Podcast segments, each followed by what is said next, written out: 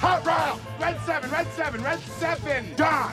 What? Red 7! I don't know what red seven means. Hot route! I don't. wh- What is hot route? Will you just go stand on the other side, please? Billy Bob, this is it. The man who got us here. You ready? You don't think that lame ass play where I run down field and act like I'm lost is gonna work, do you? Then he pivots, fakes, chucks the big bomb halfway down the field to our hopefully still wide open tailback. I call it the annexation of Puerto Rico. Booyah! That's what we call a sack lunch. Nom, nom, nom, nom, nom, nom. I need that ball. Get me the ball. You need the ball. Get me the ball. Get you the ball. Are you gonna get me the oh, ball? I'll get you the, get the ball! People get it, get I hope he doesn't kill somebody.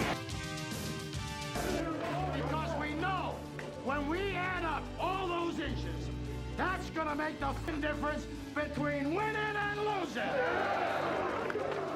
Between living and dying. I got a whole lot of money. Y'all it for me. Bottle keep popping that water bag. Jacking. It's a party, it's a party, it's a party. This is 11 personnel. Big week. Bum bum bum.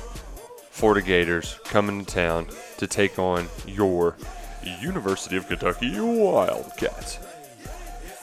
But there's there's just so much happening. You've got a new quarterback, you've got a new pass rusher, you've got a good defensive line, you've got a good offensive line. There's tons of great matchups. But before we begin, Adam Luckett, I'd be remiss if I didn't start by crowning the 2019 Heisman Trophy winner, Joe Burrow. How about him? What a guy! Joey football. It's it's weird that they, LSU has a quarterback. Yeah, it's kind of nice, ain't it? I know. I, they, they've been trying to get one for I don't know. Yeah, he's in the running for to be the September Heisman. Eh, You know what? And that's when they give out the Heisman too, September. It's when, if if anything, uh, that that's when the winners really rise to the top. But that was a. I, I like it. I was surprised at how boring Saturday slate was because on paper it was like, oh, this could be pretty good. And even though we, it was kind of nice to see what the score was going on during the UK game, aside from that LSU game, not a whole lot. I mean, I guess we got We got another Tennessee melt, another Yeah. Nebraska meltdown in Colorado. Oh, you mean Scott Frost blew it? Yeah. What a shock! Uh, and then uh, our our good friends of, at Michigan, Yeah, we almost got a big upset in the new in the Oh, new slot. Army really, I, I really wanted it for them, man. But Yeah. you just can't. You can't call a pass play in the red zone. Like, what are you doing? You can't call a pass play ever, let alone in the Army red had a zone. couple calls in that game. If they go the other way, they might have ran away with it. In Michigan, just the new offense looked pretty sluggish, and then you see that new their new offensive card- coordinator Josh Gattis got into it with Alabama's old offensive coordinator Mike Locksley, who's at Maryland now. Yep. And now his team through two games is leading the country in scoring. They just dropped a 50 burger plus a baker's dozen on Syracuse last week. That's sixty-three. Yes. so now his team leads the country in scoring offense, and then you see Gattis at Michigan, uh, Shea Patterson struggling. They They're- stink. They have they're supposed to have a good O line, but they're they're not really running the ball in their first two games. Yeah. Defense is rebuilding a bit because they lost a lot off last year's defense. So they have a bye this week, much needed bye, I would say. then they go to much West, needed by after playing Army. and then they go to Madison next week for a big game. So may- maybe Harbaugh can get some things figured out. They're they're in a tough phase. So yeah, yeah. Last Saturday it was a w- weird Saturday because the noon slate was mostly blowouts. Yeah, we had a couple uh, redemption stories with Purdue and Missouri. Purdue ran away from Vanderbilt. Missouri was that game was over from the kickoff. Also, Vanderbilt, why are you taking out Riley Neal? Like he's not bad. You you just suck at coaching Derek Mhm. Mason. Like get your players to not commit stupid penalties. The thing with time. Vanderbilt was in that game they couldn't eat clock. They couldn't get really Couldn't get the run the game. at all. So they were getting big plays and really keeping up with Purdue from a first downs and yardage standpoint. But the, they just didn't have the defense to stop Rondale Moore, and he had a huge game. Yeah. We've seen all the highlights. Mhm. And then you move to 3:30 slot. Texas A&M, Clemson was just ho hum. killing. Jimbo just coming in with a backdoor cover. yeah, that's Kellen his favorite thing to do. Kellen Mond sounded like he stunk up the joint. Oh man, that, that fumble. He had one that was just really bad. He Right. he didn't he didn't play well at all. But Trevor Lawrence has he's just looked pedestrian through two games, as pedestrian as he can look. Right. Because Really, Joe Burrow is the. Heisman Trophy Right. winner. It's been other That's people. A fact. And then at the night, you know, you had LSU, Texas. Really, I think passing numbers was a big thing what LSU did, but it, it was also a thousand degrees there. Defenders were dropping like flies there in the 2nd Mhm. half. That's why I thought you saw so many teams, how saw those two teams trading blows. Mhm. Where in the first half, LSU's defense kind of owned the game, and LSU had a 27 halftime lead. But you got to give Bur- Burrow credit. Third and 17. LSU easily could have been like, okay, let's run draw. Let's get our, let's try to flip the field, pin Texas back deep. They hadn't really stopped Texas that whole half. They call play. Burrow delivers a dime to Justin Jefferson, touchdown. Band plays. LSU gets 2 and 0. Well, that wasn't the nightcap though. Yeah, and then we're getting to It wasn't Pac-12 after dark. It Mm-hmm. was Pac-12 after, well, Pac-12 Sunday morning. Pac- Pac-12 and eggs. Did you? All right, I'm, I know the answer to this question, but did you stay up and watch all Yes. of Cal State? oh man! As soon as I got home from Lexington, Cal Washington. It didn't start until uh, a, a lightning delay Mhm. made it start at 10:30 Pacific time, Right. which is 1:30 Eastern. Mhm. I got in. That was about what time we left the Croak, Right. right around one, 1:30, something Mhm. like that. So we got in just in time for like second half ish, or I, I, beginning, it was like 10 minutes left in the third quarter, I think, when I walked in the door. Yeah, yeah. And I, I basically that was my soundtrack to Snooze Fest, but I didn't expect to get an upset. I didn't either. Which I guess that's what happens when you're playing a top 25 team on the road and all of their fans leave because it's a four-hour lightning delay. Kind of uh, puts a damper on things Mhm. for the home field But it's kind of Pac-12 situation with the playoff. Yeah, they're screwed. Oregon goes down week one. Washington was the second team who had a very nice schedule. USC and Utah, they're the last two now, standing. Now you see USC and Utah as being the, the kind of undefeated teams carrying um, the water for the conference. Yeah. Don't sleep on Mike Leach. He's got another really good offense. Yeah. But And yeah, Gardner Minshew's uh, Jacksonville Jaguars starting quarterback. look at that. QB one Yeah. Jacksonville, AFC South. Look out! And then of course the other thing was Tennessee, another Oh. meltdown. Blew a double-digit lead. Only scored one offensive touchdown in the whole in regulation. Jeremy Pruitt's five and nine. He's five and nine as That's a head bad. coach That's with some bad losses, and he's saying some stuff that is not really making much sense. He's starting to seem like a guy that's kind of in over his head. Oh yeah, he was always in over his head when it came to the media. Like Mhm. he, um, uh, he he did that thing this year where he talked for 25 minutes or whatever in his opening speech at SEC Media Days because he just thinks it's hilarious to try to mess with the media. And it's just because he stinks at it. He's not good at it. When he does talk, he's, he compares his program to the Titanic sinking. So that's that's what you get with Jeremy Pruitt. You get a lot of losing, a lot of depressed Tennessee fans, and you hate to see it, Adam Luckett. You really do. Yeah, they don't look good. Nope. And you look at his tenure as a whole, they've had they had two weird wins, Kentucky and Auburn last year, where they kind of rose up Mm-hmm. and one is big double-digit underdogs. But they've also had some games where they've just kind of, blah. Yep. you know, this the two this year. They had Missouri at home the week after they beat Kentucky. They drop an egg, lose by like thirty something points. Mhm. They go to Vanderbilt the next week, lose by three touchdowns or something, and then so they've had a lot of. They have Florida at home last year. Florida coming off that Kentucky loss, kind of the boat shaking a little bit, and they go into Knoxville and just hammer Tennessee. So it's not looking good for him. No, not looking good at all for Jeremy Pruitt. Uh, it is looking good, well, kind of good for the Kentucky Wildcats who beat Eastern Michigan. And this week, like it, I, I, I wanted to try another segment because I forgot what I said last week, forgot what I predicted because so much things happened in this game. So we're gonna do the good, the bad, and the ugly. We're ugly. gonna have to start writing these down, Mr. Roush. The good, the bad, and the ugly from Kentucky Eastern Michigan. Good. We got another Fetty Wappin.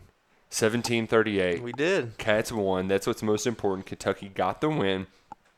And I, I think the bad is that it could have been the 50 burger that uh, the SP Plus called for. Easily. Yeah. Uh, you don't fumble it on the one yard line. And you. I, I do. I, Stenberg's hold, I'm not convinced was a hold. That called back Kavosiey Smoke's touchdown, but still, there's 14 points instead of 3 Mhm. So you had 11 points to the board. You got 49.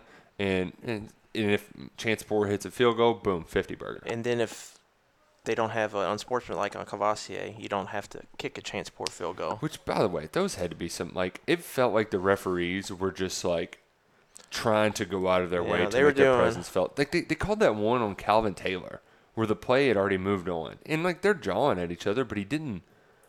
He didn't physically. Yeah, TJ Carter. It was TJ Carter. Yeah, Yeah, exactly. Like they, it just, it didn't. I don't know.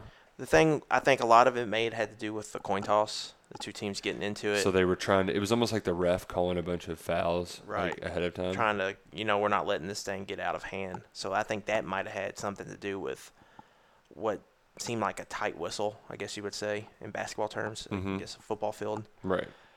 but yeah it's just it's self-inflicted wounds i mean it, it even leaked into special teams you had bryce oliver picking up uh, matt panton or matt panton Max Duffy. Max Duffy. I get the Australians mixed up. I'm pretty sure his parents are in for this game this weekend because I saw uh, somebody at practice who was a guest who had Duffy on there, and it's like there's, I mean, it's got to be Can't be too many Duffys around these parts. Exactly, exactly. So like this is this upcoming game, everybody's coming in. Like Right. all the the kids who are committed. Mhm. I mean, you know, it's just big show.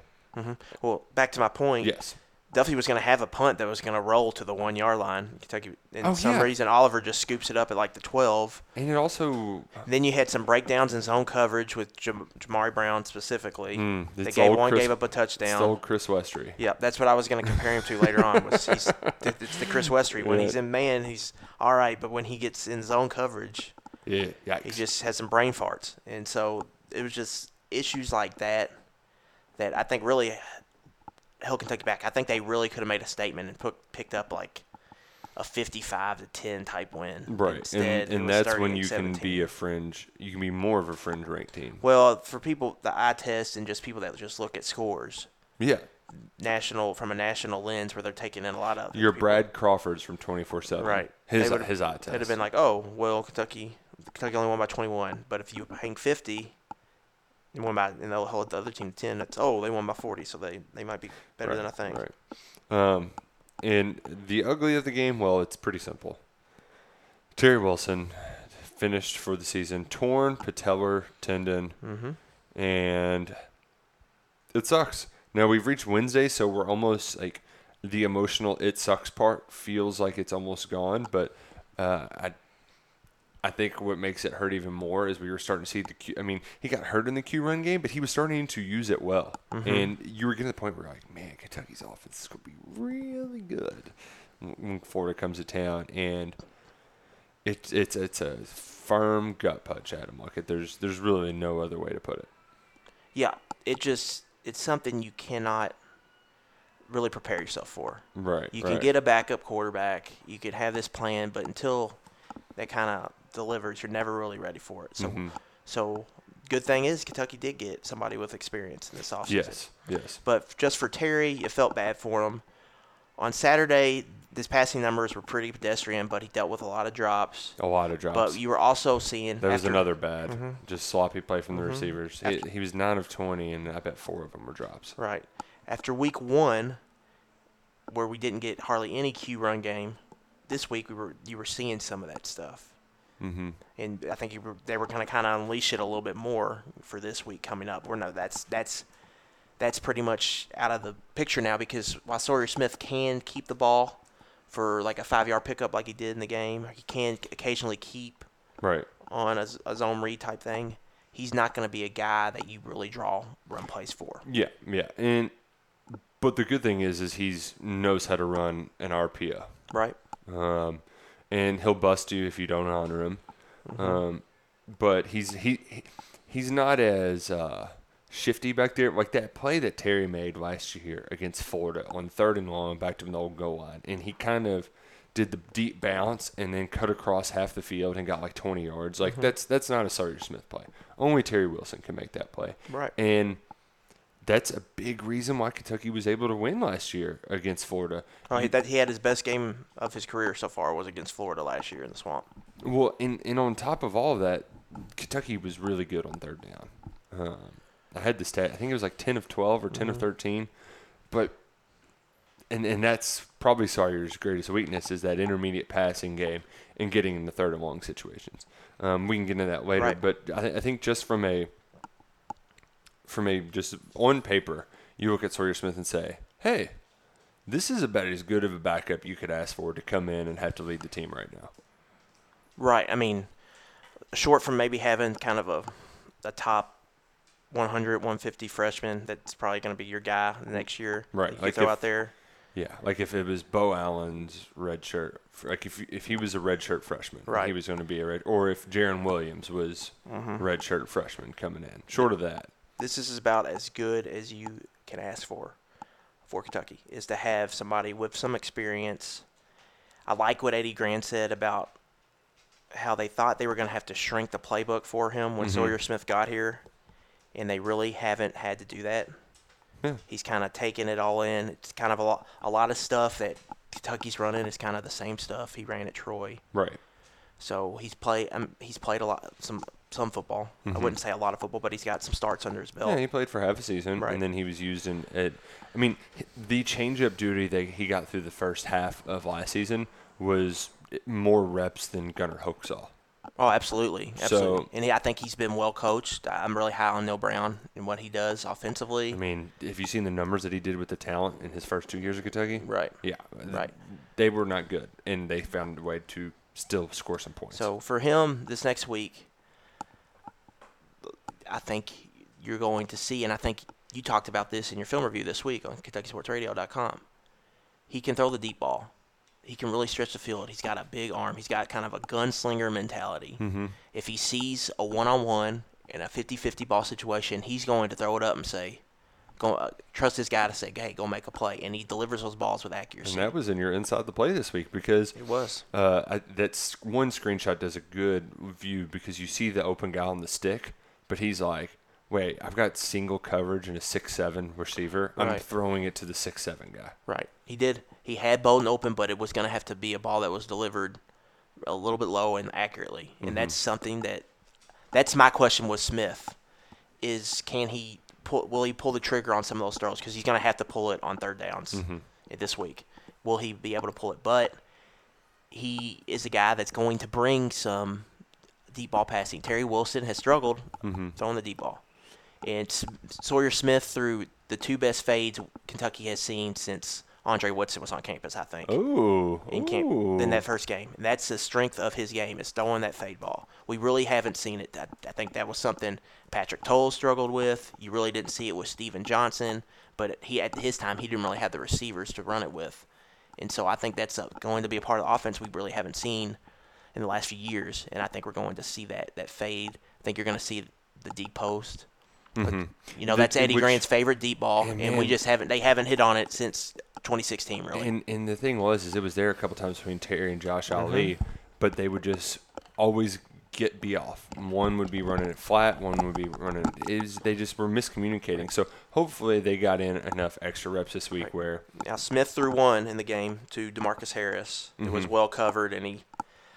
I don't know if he just lost it or he potentially threw it you know, you know- deeper. You know what I think it was like. What?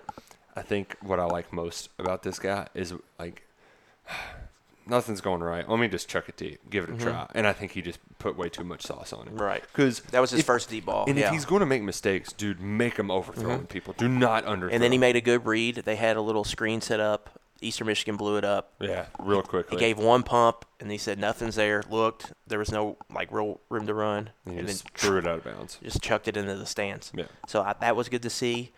Um, on film, when I broke it down, there's times where he's missing guys to his right. I think a lot of it is he like those short intermediate throws. I think those kind of get away from him. So I think that's something like he's going to have to work on and just letting it go. Mhm. But I think you're going to see Kentucky take more shots downfield. You saw some of it last week. They Mhm. threw to Bowden on a deep post in the end zone, missed it. The Mhm. one to Marcus Harris, like I talked about. They tried to get Ali going deep. He just it just hasn't really worked yet. No, no. So we'll see. I think going against some freshmen this week eh, for Florida and some freshmen that weren't necessarily your all-star type to play. recruits, yeah. Mhm. I think they're going to have some chances. But when we get to the good, bad, and ugly, Nick, I guess what was your big big standouts? What was your good thing? What was your bad thing? And what was your ugly thing? That's what they were. It was Fetty Wappin. Fetty Wappin. But the bad was they didn't get a 50 burger. Right. And the ugly was Terry Wilson's injury. Now, I, I would like to add that another good is actually another bad. It was just the receiver. I, I thought the receivers read their headlines. from they, they read yeah, mine was drops, just receivers and drops was Yeah. bad. First good thing was I thought the hot start, getting off to a fast start on offense. Mhm. First drive, they move it all the way down the field. Lynn Bowden fumble, which cannot happen. Lynn Bowden's got to play better than he's played his first two weeks. He he also was doing the thing where every single play he was trying to dance around and go for 50 yards, Mhm, like, yeah. instead of just getting like six extra yards. Yeah, It- instead of turning up and just taking it to the sideline and Yeah. taking what you can get. Yeah. And then that was that. And then I think another good thing was they moved the chains on offense. For third down, like you talked about. And we're getting ahead of the chains. OL Mhm. dominated. Bad were the drops. Man, the offensive line was really good. Yeah. Mhm. Yeah, they, they basically got every kind of recognition you could Mhm. get. It's a good, it's a coming out party opportunity for that OL this week. Yes. And then bad second half pass rush. I think kind of struggled because Eastern Michigan said the hell with the run. They threw it fifty something times. And they threw just the underneath throws. Yeah, well, this the ding. It was a dink and dunk So offense. annoying to- so that's why it's annoying to watch. But then when you take a step back and look at the game, you're kind of like, well, you had a lead. Right. You didn't want to give a big play. Let them try to dink and dunk down the field. Exactly, because if, if it's what to stop it, you need to be aggressive, but you don't need to be aggressive when you're up by that many points. Right. So you just kind of hope that they make a mistake. Right. And then, but they had some zone coverage busts that allowed them to have some big plays. And that's something that must be fixed up. Yep. Um, And then- ugly. it was your ugly Terry's It was just. Terry. Yeah, I mean, I don't think he. You can't. Penalties, I think you could throw in there. Yeah, yeah, we can throw that in there. But I, I want to move on to Florida. But first, we were lucky that because the matchups versus Florida are really good. That's going to be. Oh, it's awesome. But Xavier Peters is coming back, Mhm. and we were lucky that we weren't recording as that happened last night. He's cleared to play. How many sacks is he going to get? Lucky at Saturday, three, five, or seven?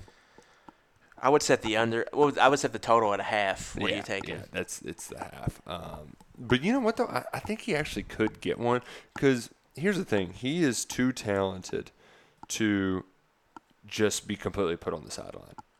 I think he's going Right. to play some, um, but it'll only be in those shot situations. He has all the athleticism in the world, but Josh Paschal's been doing this for a while. People forget that he's a redshirt freshman. And it's it is easy to forget that because when you look at him, Mhm. he's 6'4", 240 and runs a 4'3", or a 4'4", 4'5", 40. Mhm. Very, very incredible athlete. Um, so uh, I'm. It's one of those things where you just got to tip your cap and be like, Mhm. this guy can be a guy, a dude in the future. But as for now, we're just glad that we have some depth because they were just. Uh, Now you White- look. Now you're deep at that outside linebacker Yeah, spot. it- now Jared Casey's definitely redshirting. Yes. J.J. Weaver's definitely redshirting. which is great news Right. because that's a luxury Josh Allen didn't have. Mhm. So, d- great news, but I still only think they're going to use him every once in a while on 3rd Mhm. down.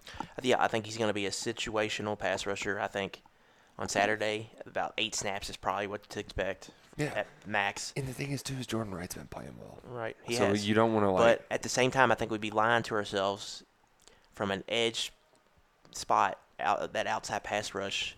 Boogie's gotten in there a few times, but they're really needing. Yeah, they could because that's not that's really just not Paschal's game. And, no, yeah, he and- doesn't have the same explosion Right. that Well- Peters has. Well, they're moving him inside on obvious passing downs too in that Yeah. magic package, like we talked about. So they're they're putting right out there some, and it just I think that's where Peters can really make. Ooh, and on top of Peters, people forget that Josh Phil Hoskins missed the first Yep. two games, Mhm. and that's his strength is rushing the passer Right. out of that three tech.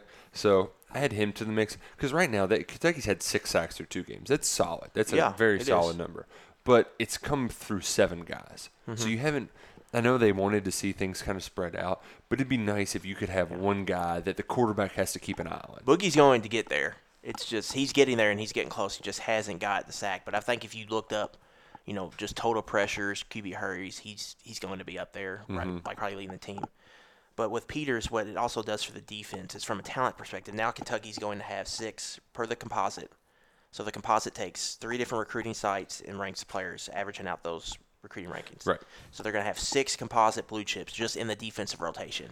Blue chip recruits. So you're talking Paschal, Xavier Peters, Marquan McCall, Mhm. Cash Daniel, Yusuf Corker, and there's one I'm missing. the Jordan top. Griffin. It's not Jordan Griffin. He's- he wasn't composite. He was high three. He was almost. He was borderline. Like him and DeAndre Square were right On like the edge. And there's one I can't think of it right now. But either way, Uh,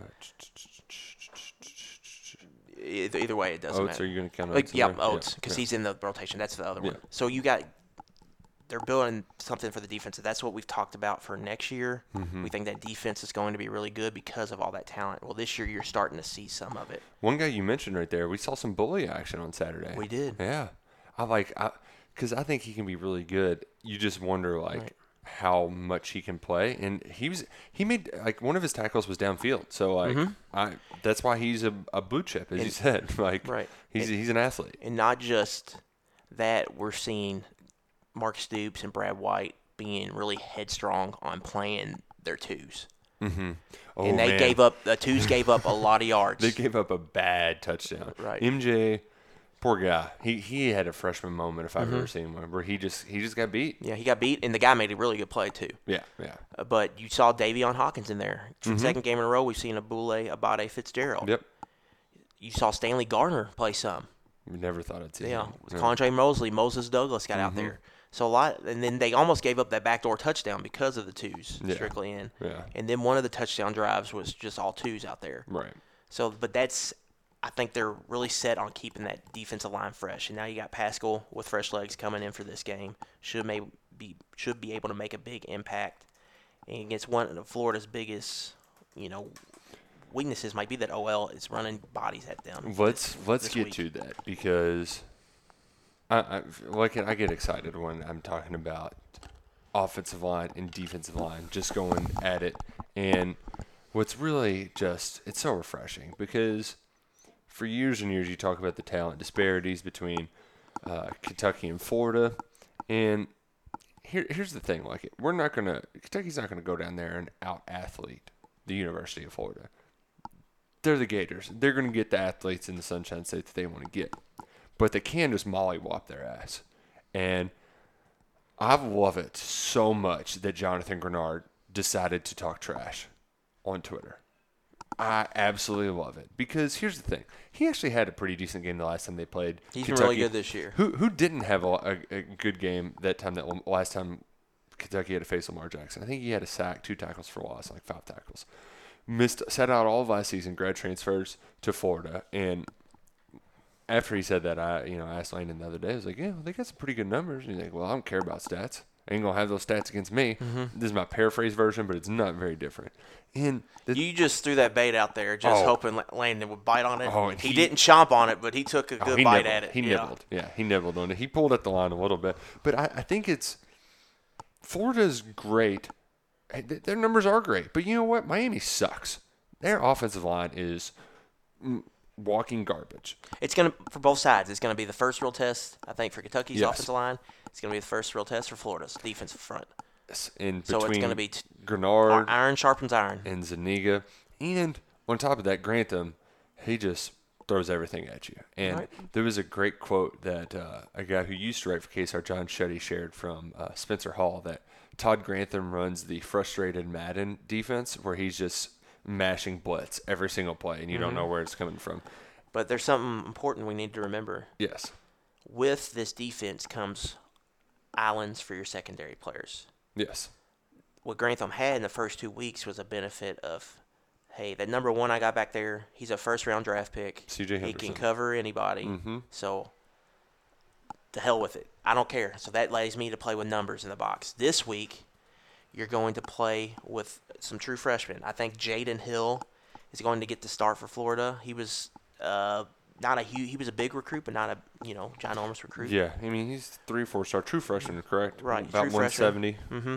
And only six foot tall. And then Yeah. Chester Kimbrough was a three star that's also going to play at that spot to replace to replace C.J. Henderson. So, what does Carrington do? Does he put those guys on islands? Marco Wilson on the other side was a highly rated, highly rated recruit, but he's coming off a bad ACL injury and hasn't looked himself yet. And I've just looked up Jaydon Hill. He was a high three star recruit out Yeah. of Alabama. Yeah, So like, yeah. and then backing him up is another true freshman, Kaiir Elam, Elam, who was the highest rated recruit. Now that uh, the original highest rated recruit left for Left USC, because of the uh, Who was a cornerback rooming who- with the sexual assault guy. who would be playing right. For But, but Dan Mullen mismanaged his situation. Right. So, So- thanks for mismanaging Mhm. Dan Mullen because right now they, they are in a pinch. We I mean we mentioned it in, in one of our first podcasts how they're really thin in the secondary. Uh-huh. I mean, in is Trey Dean a true freshman too? He's a true sophomore. They True played all sophomore. season. Okay, he played last year. Now, He's good. He's a Right. safety. He's a stud. Right. He plays their nickel spot. They're, they call it the star position. So Mhm. they'll be he'll be lined up all over the place. He's going to be the guy in the slot that's probably going to be on Bowden for most Right, of the game. right. So you're going to see those two Trey trading number 21 against Bowden Mhm. going up a lot.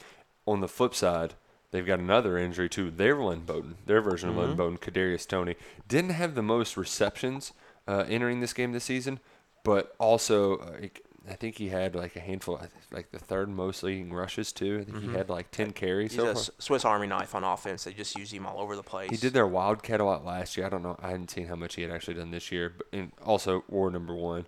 Um, but Toney's listed as doubtful. Um, so if he does play, Well, Toney's out. Henderson's doubtful. Ah, okay. Wait, I, I, I'm I'm so dyslexic on that all week. I've been getting Yeah. that mixed up. Henderson has an ankle sprain. He's doubtful. He was on a boot and crutches after the game. That's pretty bad. Dan Mullen came out this week and said he wants to play, but if he's not 100%, he's not playing. Hmm. So that sounded like Take it for what you will. I don't think that now we'll see, but I don't think he's going to play.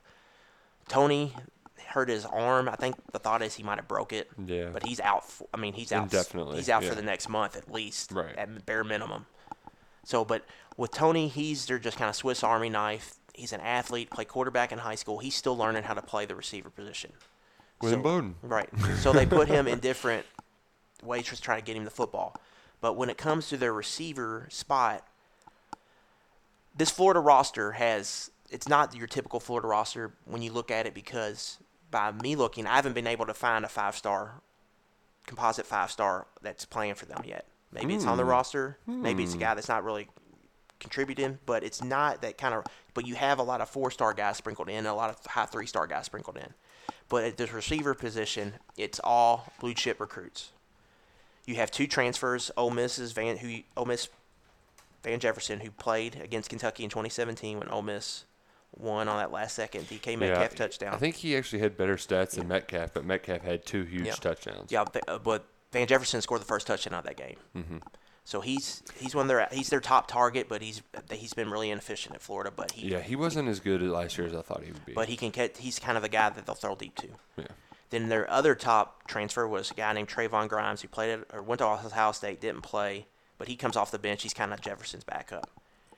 And then on the slide is where you thought you would see Toney is a guy named Josh Hammond who caught that big pass against Miami on Yeah. that deep ball. Mhm. And he's kind of their most reliable receiver, number 10. Mhm. He's the guy that if Franks has a third and nine, they're like, okay, we're in trouble.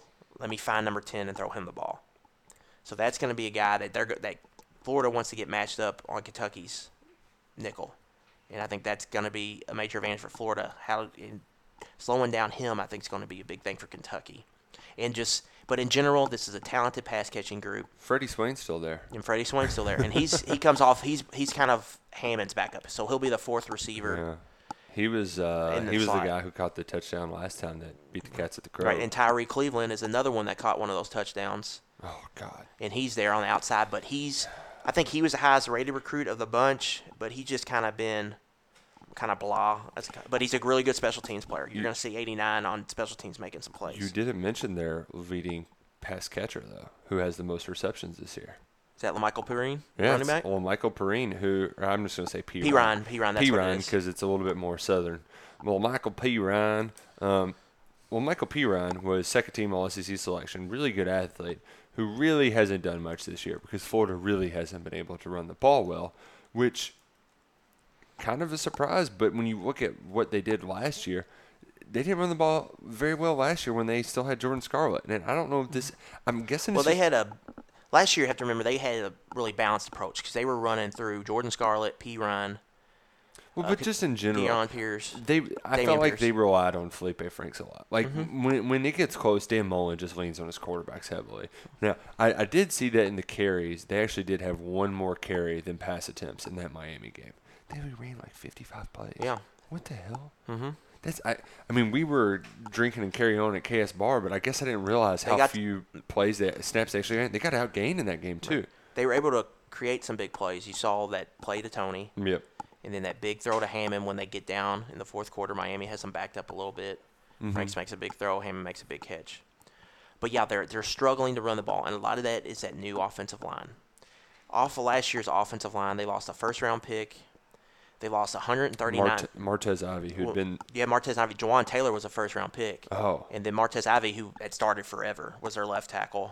He got he, He- was like a second or third round pick. he'd been there three years. Right, I think right. Taylor actually was their second round pick for the Jags. Right. I think, it, but either way, ifs ands or buts, they lost their studs that Right. had been playing there for a long Right, time. and that was a team that was very offensively were offensive line heavy last year. They Mhm. they leaned on that offensive line to do it a lot.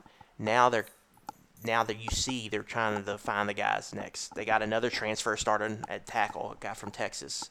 They played Texas. His first name's uh, Jean Delance, I think is his name. He plays the left tackle spot, I believe. And then they got some young guys in there. And then at center, Nick Buchanan was a low three-star recruit. He was their only returning starter from last year. So that they're just Mm. they just haven't really found the mix yet. And it's a group that I think Kentucky is going to have a van- uh, a chance to take advantage of up front. It's a big game for Quinton Bohanna, who played Yes. really well last week. Big game for Calvin Taylor, who played better last week, but I still don't think he's playing Up yet to, his potential Yep. and then T.J. Carter, who we've seen some stuff from, and let's see that that Camp Star, you know, really live up to that hype on Saturday. Right, right. Those three guys are going to have a chance, and then we'll, we're going to see Phil Hoskins. We're going to see that depth. Can they take advantage of Florida, and can they make Franks nervous? Because what Mullen wants, Man. Mullen has been ultra conservative this year, I think, because of that offensive line, because Franks can be so fragile. They were two of ten on third down conversions against Miami, and I know I'm taking on most of my stuff from that Miami game because that's their only real quality opponent they played. Last week was an FCS team. And last week they they were slow out the gate. I think it was what 14 to 7 Mhm. Yeah, at halftime, and then they Something like that, yeah. and then they blew it open. But Feleipe Franks is a, a man who stares in the camera and says, "I do this," and then goes and throws a terrible interception. He is eh, the word you use is perfect. Fragile Feleipe Franks. That's Right. what we're gonna call him. Fragile Feleipe. Mhm. And Fragile Feleipe does not handle pressure well. Uh, you saw that last year when Josh Allen was in his face all the time. He actually, I think he uh, moves around better than what Mullen will do with him. But uh, if you can put pressure on Franks, he's going to make mistakes. There's no doubt about it. And we saw last week that even though Kentucky's secondary will make mistakes, they're at least opportunistic. When the plays, when Right. there's when opportunities present themselves, both both gimme interceptions, Mhm. they took advantage of. The one thing I will give Frakes is in two games, Florida has took two deep shots or hit on two deep shots. So that's something to worry about. And it's been the two different receivers, one with Josh Hammond and last week the Van Jefferson. So that's something. Don't get burned on a big play. Make them earn their yards. And he's completing a high percentage, but Mullen's been conservative. He thought, what, and he did the same thing last year. 27 of 29 last week or right, something stupid right. like he's that? com- He's completing like 80% of his passes, averaging nine something yards per I think I've got it pulled up right here. Yeah, he's uh, 77.8%. And Yep. I think and last week was 26 to 28. Mm-hmm. Yeah, which He's thrown 27 passes in the first two games, so uh, that team, especially against that team last week, is kind of a lot that they didn't just kind of throw it 20 times and just hammer the Mhm. run game. coast out. yeah. Right. So so he's playing better, but Mullen's been conservative. You're seeing a lot of screens, you're not seeing a lot of easy throws for Franks, and then they try to set something up. Can Kentucky kind of force their hand? Can they get them in situations where Franks has to make a big throw, make some reads, make some progressions? I think that's a real key to the game. And, but really, it starts up front. Kentucky's got to win that battle. If they win that battle, they're going to have a great shot at success on Saturday. That's how Kentucky won last year. Kentucky Mm-hmm. on the offensive side of the ball, 303 rushing yards. Um, they got up in Franks' face. I mean, the, for Christ's sakes, the game ended with a Josh Allen strip sack and a touchdown.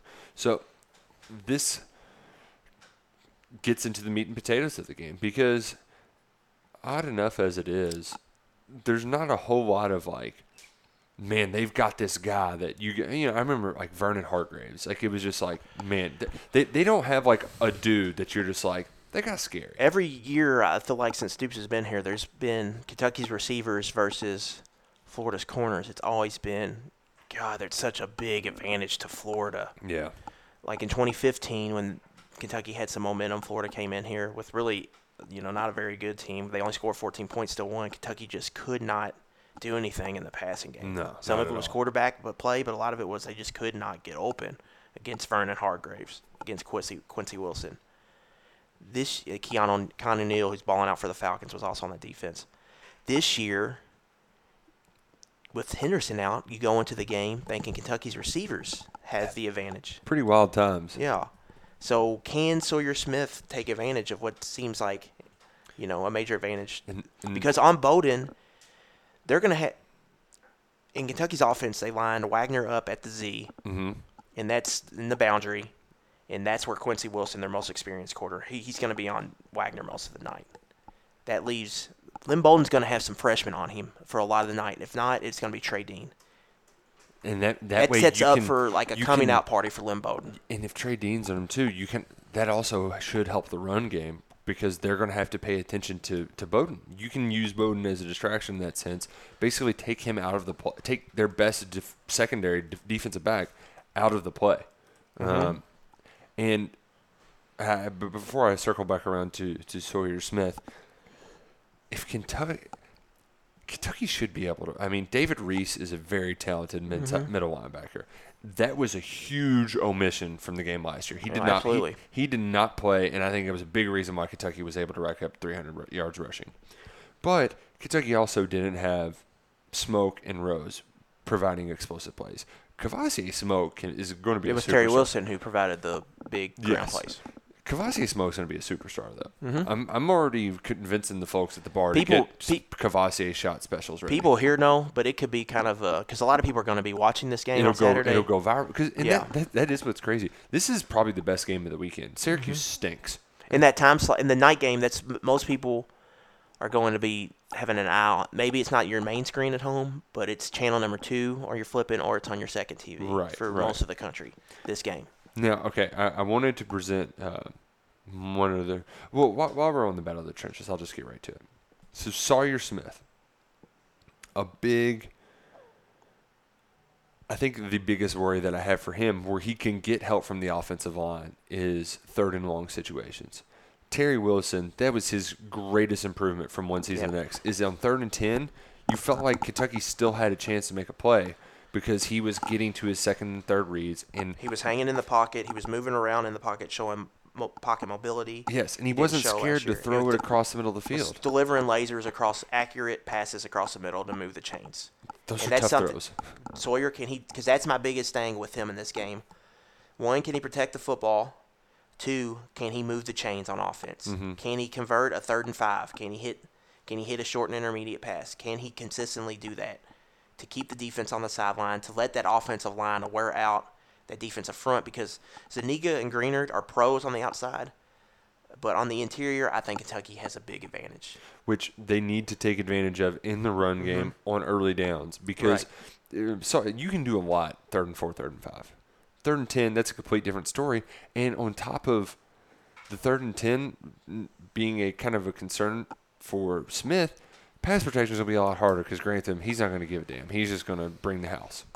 Well, Because that, that's what you. If What happens though? First play or first series, he brings the house, and we throw or Kentucky throws a pops on a Bowden. pops one to Bowden or just throws one up to Wagner. Yeah. Wagner throws off Quincy Wilson and goes to the house.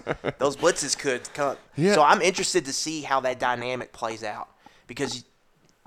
Because what was your biggest takeaway from that piece you wrote this week, the Gran versus Grantham kind of matchup?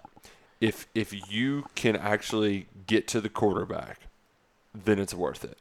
Like Mhm. the, that, the all of the other numbers follow how well they got after the quarterback. Right. And every other, I mean, I don't. Let me let me. I got I've got them pulled up here. Well, the page just crashed, but I'm pretty sure that I don't think Wilson took. Let me see right here.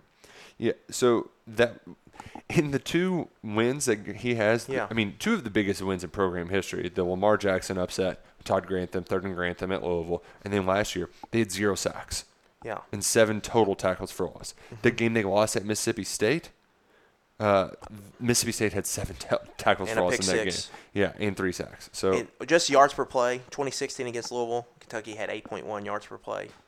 Mississippi State, 4.4 yards per play in the blowout. Last year, 8 yards per play.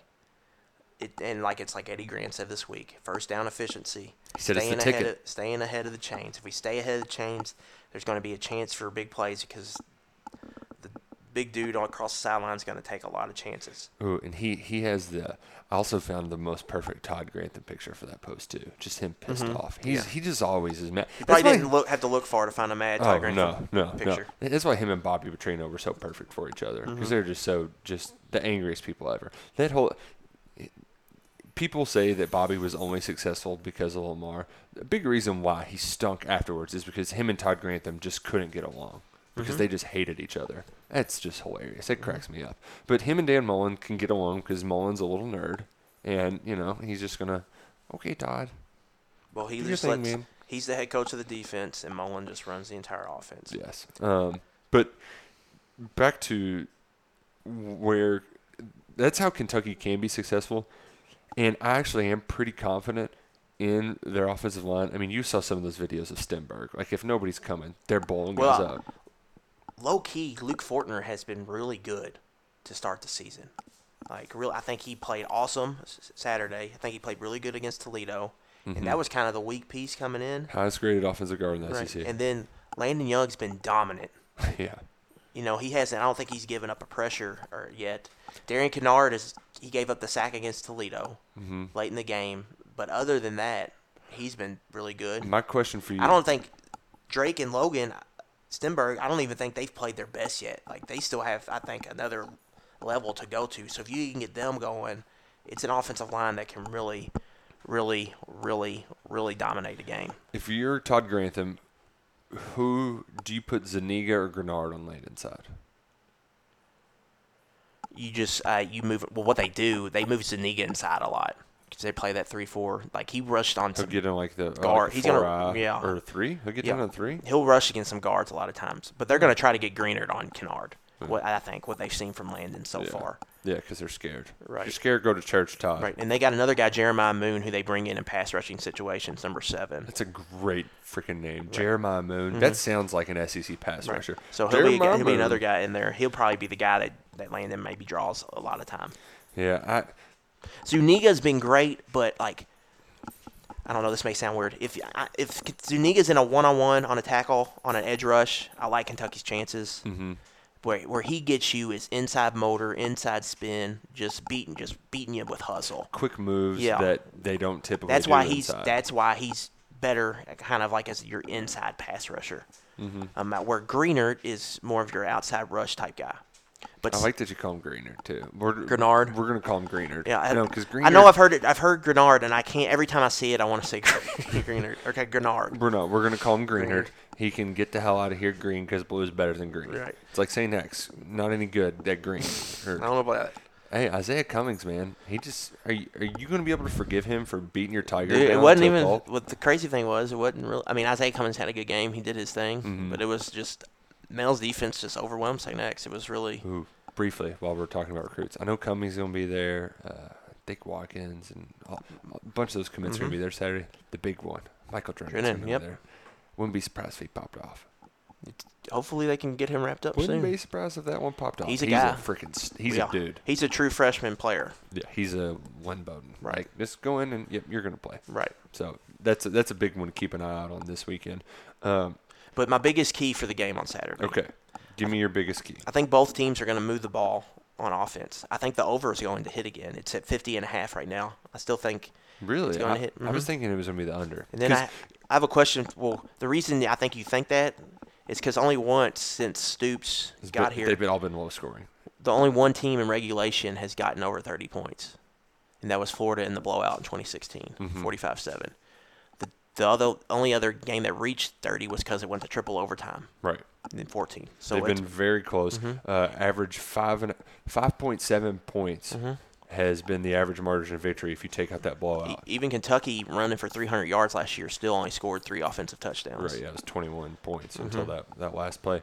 But uh, my question for you, and TJ actually brought this up on the radio show today, and I kind of have this feeling too where I could see this game kind of being like the Mississippi State game last year That's I, I think some people were kind of to lean that way. because it's strength versus strength in the Mhm. trenches. And then it, it was like it was really close for three quarters. That fourth quarter, something had to give. The dam broke. Yeah, and and Feleipe Franks is similar in that he's not that good, but Dan Mullen really has a way of making him look good.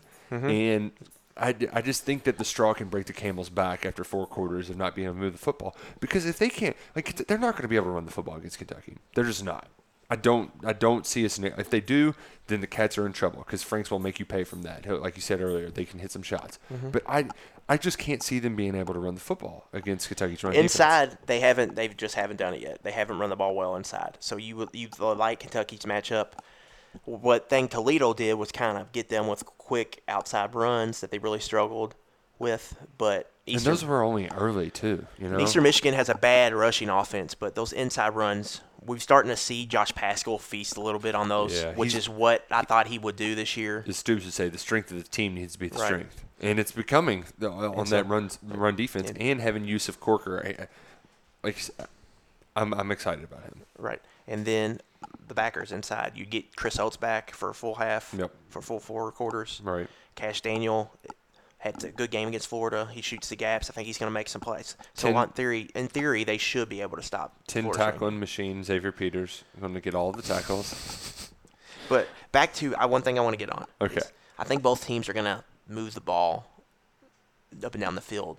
You know, I don't think it's going to be like this. Like that Mississippi State game, that was a defensive stalwart because we had two of the top ten defenses in the country. Yeah, That's not the same this yeah. week. Who's? I cannot think of his name. Is it Kirkland, the middle linebacker for them? Earl Thompson. Earl, oh, yeah, he's got the weird name, Earl. Yeah, it's E R R O L Yeah, L. I always say Errol, but He's a it's dude. definitely a different way to spell Earl. Mhm. Okay. He's a bad. We'll talk about him on Next this week. pod next week. Yeah, yeah. But red zone efficiency. What happens when a, not just necessarily red zone when you cross the 50, when you get into opponent's 40? What are you doing with those chances? Whatever offense is the best at finishing drives, I think is going to have a chance to win the game. Yep, we forget in off field goals. 2017, Kentucky had two four or two second half drives where if they just punch it in, they, the game's over. That turns into a blowout. Instead, they let Florida hang around, Yep. and Florida comes back and they finish their drives. Last season, these were two of the best defenses in getting stops and scoring territory. Kentucky hasn't been great at it to start the season, as neither has really Florida, but they've only had one game. And they've only had four red zone trips as a defense so far. Miami scored on big plays, and they played a bad team last week. So what happens? And Kentucky has not been good in those short yardage situations. Well, the thing you should feel confident in is if Florida can't run the ball, it's hard to throw it when you get down there. right. But if Kentucky can establish the run with that O line, they should, in theory, have the upper hand. Does that come to fruition? If the the they becomes what I think it can become, that's another weapon for Kentucky down down there in that score in that scoring range. So and then kicker, Florida's got a great kicker. We still we're still the judgment's out on Chance Poore, and punting wise, the guy Florida's got is really damn good. Is it, he's, he's another one of those damn Townsend. Tommy Townsend. God, that stupid family. They know how to punt Right. the hell out. They're like the only great punters that Mhm. aren't Australian. They're Right. the last of the Americans. So red zone efficiency, Kentucky's not going to have a large advantage in special teams like I think they'll have in a lot of games this season. But when in the return department, Florida doesn't have really anybody that scares you. Now, uh, in the past, Freddie Swain's had some success returning punts, but nothing nothing near what Lynn Bowden does. So Lynn Right, Bowden's right. going to have a chance to impact the game returning wise, but he might not get many return opportunities because they're going to kick the ball in the end zone a lot, and that punter's really good. Oh, Whoopi wants to get on the podcast. Whoopi's excited for Saturday. Oh, she can't wait to watch the Cats beat the Gators. Look, do you have an official prediction yet, or are you still mulling it over? I'm mulling. You know, we're only Wednesday. Dan mulling it over.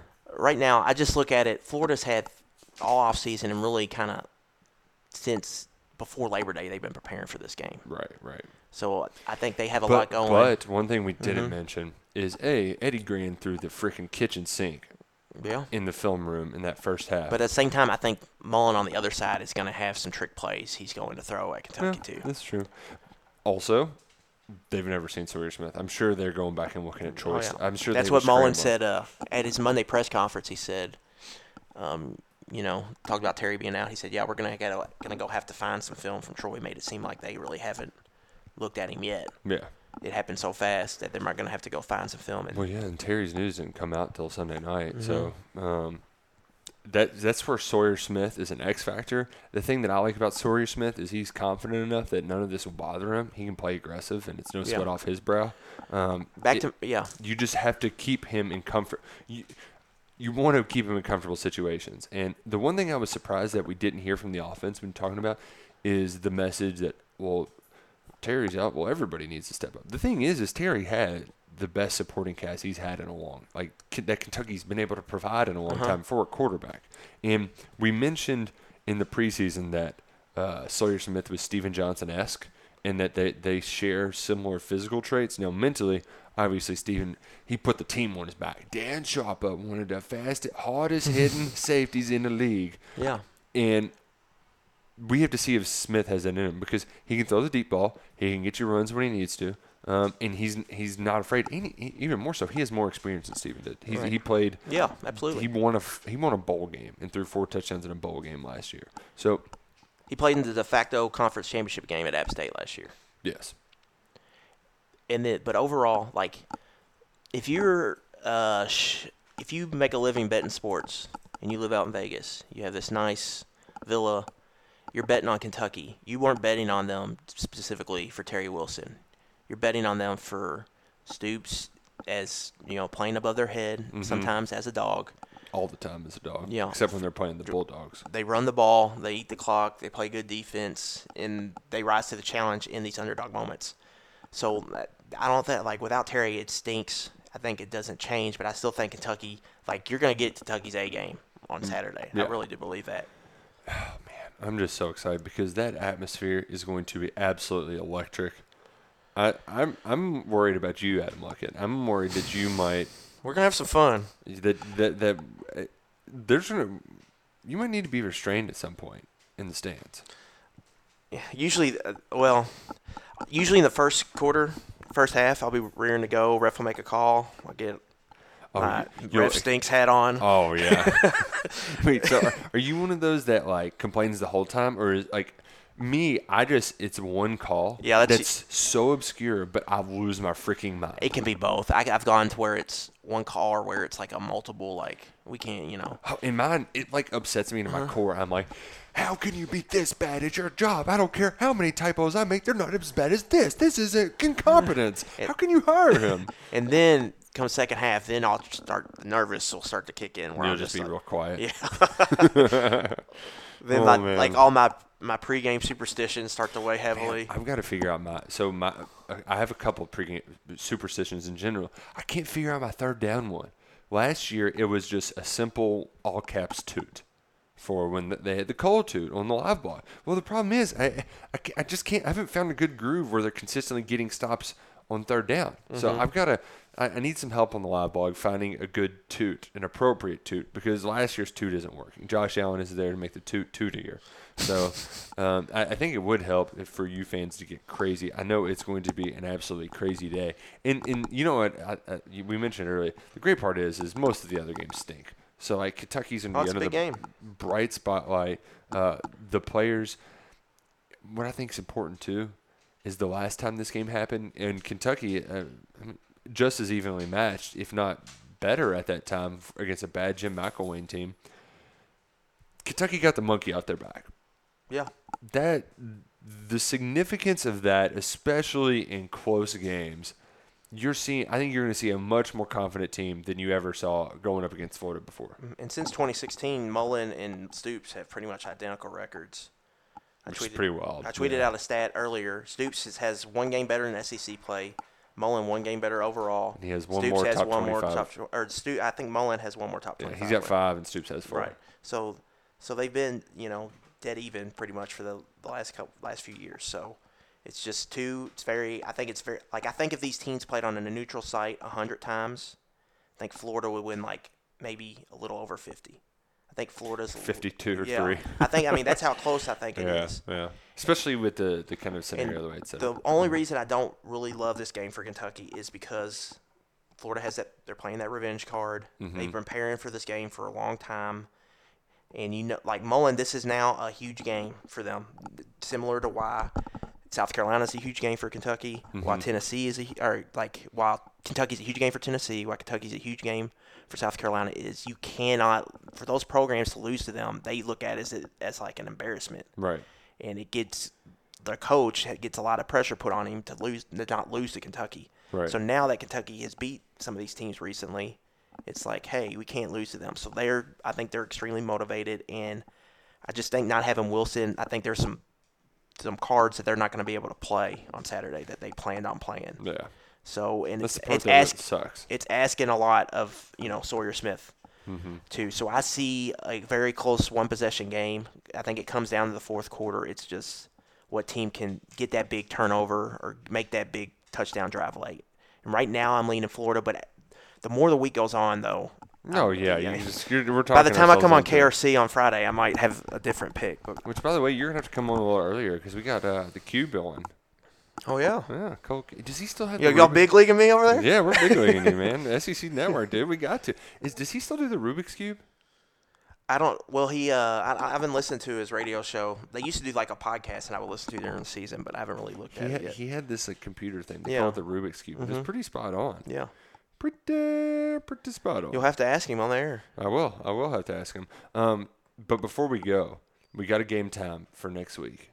Adam Luckett. 4 p.m. And it's perfect. You know why? Bourbon and beyond. Oh yeah. That night, going to get to after the Cats beat the Bulldogs down in Starkville for like the first time in, since like 2010, I think. It's been a long time since Kentucky's won. The, I mean, Sylvester Croom, I think, was the coach the last time they won at Starkville. Kentucky's going to get the win, and we're going to get to celebrate by watching Robert Plant, Hall and Oates, and one of you all out there is going to get to listen to them too. I've got a pair of weekend passes, so that means Friday night we can go see Joan Jett, uh, Nathaniel Rateliff, the Night Sweats. Uh, then, like I said, John John Fogerty might be Sunday. The, the lineup is absolutely insane, folks, and you need to be there. And to be there, it's pretty simple. So I need you to subscribe to 11 Personnel. And if you're listening to, uh, also, just I would like, I'm going to make this PSA again, like in written form, but to all the people who are subscribed to Kentucky Sports Radio podcast, please, please, please subscribe to all the individual feeds. A, two of them are getting taken off that. I don't, they got to get that. They, they got to learn to run on their own. But it just helps us if you subscribe to each individual. Yes, please feed. subscribe, rate, So- review. Blue yes. chips only. Well, and that's how you're going to win these tickets. You're going to leave a rating and a review and just put your email address in there. I'm going to pick somebody at random to win weekend passes to Bourbon and Beyond. It, it's, it doesn't get much easier than that. The deal is fantastic. The music is going to be great at the Highland Festival grounds. Have you seen the setup already, Luckett? I have not. They're, they're, they're Heard good things though. They're I, they've got the stages coming to life because Hometown Rising's this week. They're breaking it in for us. The country folk are breaking it in for us before Bourbon and Beyond really gets rolling next weekend. Hopefully, it'll be a little cooler You, you know what next I, week. You know, what- oh yeah, yeah. You know, I found out too. That's a bummer. Tiffani Amber Thiessen is going to be doing a cooking uh, uh, exhibition. Kelly Kapowski. Kelly Kapowski, but she's doing it during the Mississippi State game. Oh, that's a no-no. Yeah, that's that's that's a real kick in the teeth. But that's the kind of star power that we're gonna have at Bourbon and Beyond. And and we got you've got that this next week. This week, SEC Nation. Oh yeah, SEC Nation. They're gonna be 11 a.m. I haven't seen their spot yet. Have you seen the spot? No, I haven't heard where they're gonna do it yet. Yeah, but but you that's got happening. Feinbaum Friday. Yeah. Oh, that's right. Yeah, Feinbaum Friday, and also KSR pregame show. Nick Roush is going to be on there with Stephen Johnson, Matt Jones, and Drew Franklin. It's going to be a party at KS Bar and Grill. What time's that starting? Three. Three. Four they should hours be, before kickoff. They should be nice and oiled up over there about three o'clock. Oh yes, oh yes. I'm, I'm really hoping we have Kavosiey specials by then because smoke's gonna go off, folks. You can Just find you can find me in the red light. Oh, Be holding it down. Red light. It's right on the corner. That's the KRC Gate unofficial uh, t- uh, tailgate spot. Right, right by gate four. Uh, man, it is going to be so much fun. I'm so excited for Saturday. But do us a favor, leave your email in a review, subscribe, rate, and review. You'll win some Bourbon and Beyond tickets. It'll be a great way to celebrate a victory over the Florida Gators and the Mississippi State Bulldogs. Let's have some fun on Saturday. Oh everybody. man, go Cats, go Kroger.